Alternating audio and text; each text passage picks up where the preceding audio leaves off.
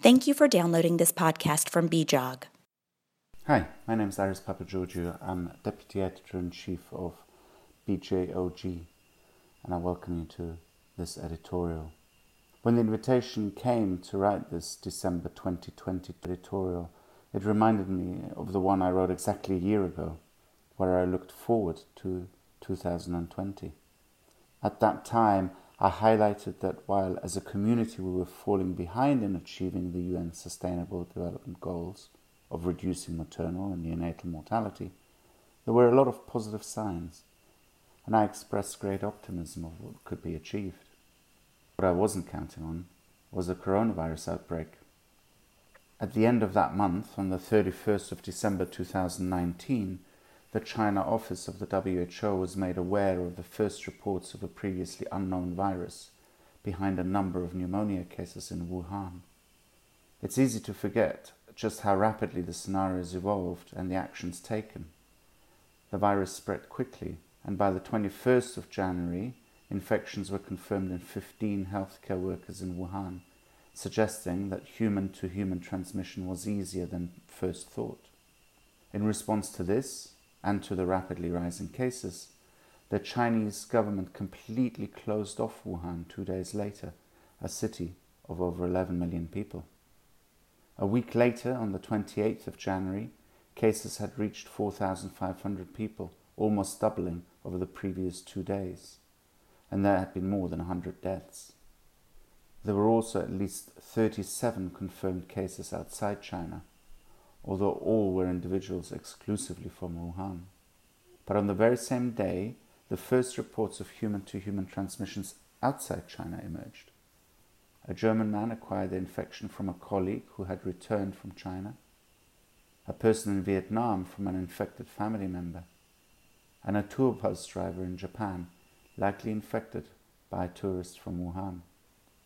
Just two days later, on the 30th of January, the coronavirus outbreak was declared a public health emergency of international concern, which is defined by the WHO as an extraordinary event which is determined to constitute a public health risk to other states through the international spread of disease, and one that potentially requires a coordinated international response.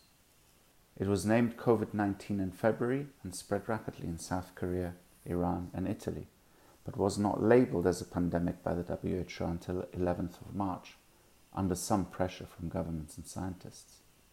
I, along with many of us, found some of the national responses a little bizarre.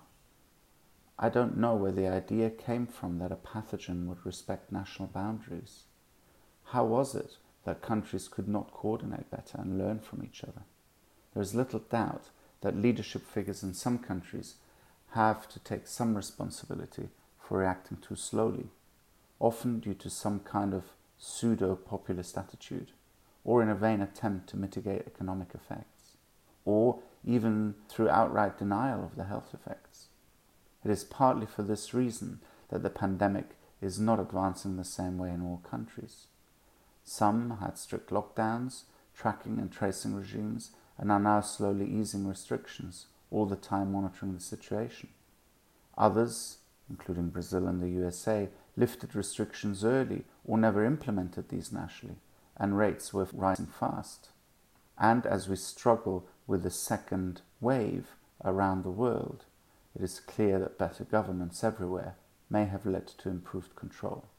In the end, no one knows if it would have prevented or even delayed the sad milestone of 1 million deaths at the end of September with close to 40 million infections worldwide at that time. From an early stage of the outbreak, pregnant women were considered to be at higher risk of the disease, partly based on the special immunological status associated with pregnancy, but also because of worrying data from previous coronavirus infections.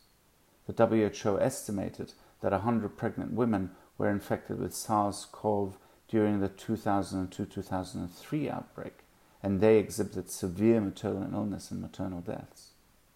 Evidence, of course, continues to accumulate, but data synthesis has been difficult as a lot of primary data comes from small case series, often subject to selection bias. In the December issue of BJOG, we have an important contribution from Brazil, a country hit particularly hard in terms of both absolute numbers of deaths and also case fatality rates. In Brazil, acute respiratory distress syndrome, ARDS, is notifiable to the Ministry of Health through a surveillance system which was started in 2009 on the back of the H1N1 pandemic. The report identifies 978 women in pregnancy or the postpartum period who had ARDS and COVID 19 and whose survival status was known. The figures are rather sobering. There were 124 maternal deaths reported. Please do not use these data to work out prevalence or case fatality rates because these can't be accurately calculated given the design of the study. This is because these deaths occurred in those with COVID 19 and respiratory disease severe enough to be reported, and only in those women whose survival status was known. Nevertheless, the study contributes a great deal to our knowledge of this condition through assessment of clinical characteristics and risk factors, and this is also highlighted in the excellent associated mini commentary by Blair Wylie. The excellent papers in our issue deal with the usual wide range of obstetric and gynecological conditions. I did want to highlight one other paper by Ashcroft and colleagues who report important data on a very different multisystem disorder that causes respiratory disease, namely cystic fibrosis. In this national study, using another surveillance system, UKOSS, the outcome of 71 pregnant women with the condition are described in great detail the population based approach is a great strength of this paper, and the sample is large given the rarity of this condition. The data are reassuring even for women with relatively poor baseline lung function, with successful pregnancy outcome in the large majority, albeit with increased risks of preterm birth or a small for gestation age baby. The effects of COVID 19 on health directly but also indirectly via the impact on the economy, sadly continues, and no one knows how and when this pandemic will end. Optimists have noted some positives too a greater appreciation of global issues such as climate change, dramatic reductions in air pollution, and millions of commutes no longer taking place around the world, including to meetings and conferences. Perhaps this has given researchers more time, and we've certainly noted a large upswing in scientific submissions, not just those related to COVID 19. Alongside other scientific journals, we at BJOG have been able to adapt quickly to the new ways of working and allow access and wide, rapid dissemination of evidence related to COVID. We will continue to play our small part not only in combating the pandemic, but also in ensuring that other advances in women's and reproductive health are shared and scientific progress maintained. I wish you a happy January and a good 2021. Thank you for listening to this podcast from BJOG. We have been reporting the best research in women's health since 1902.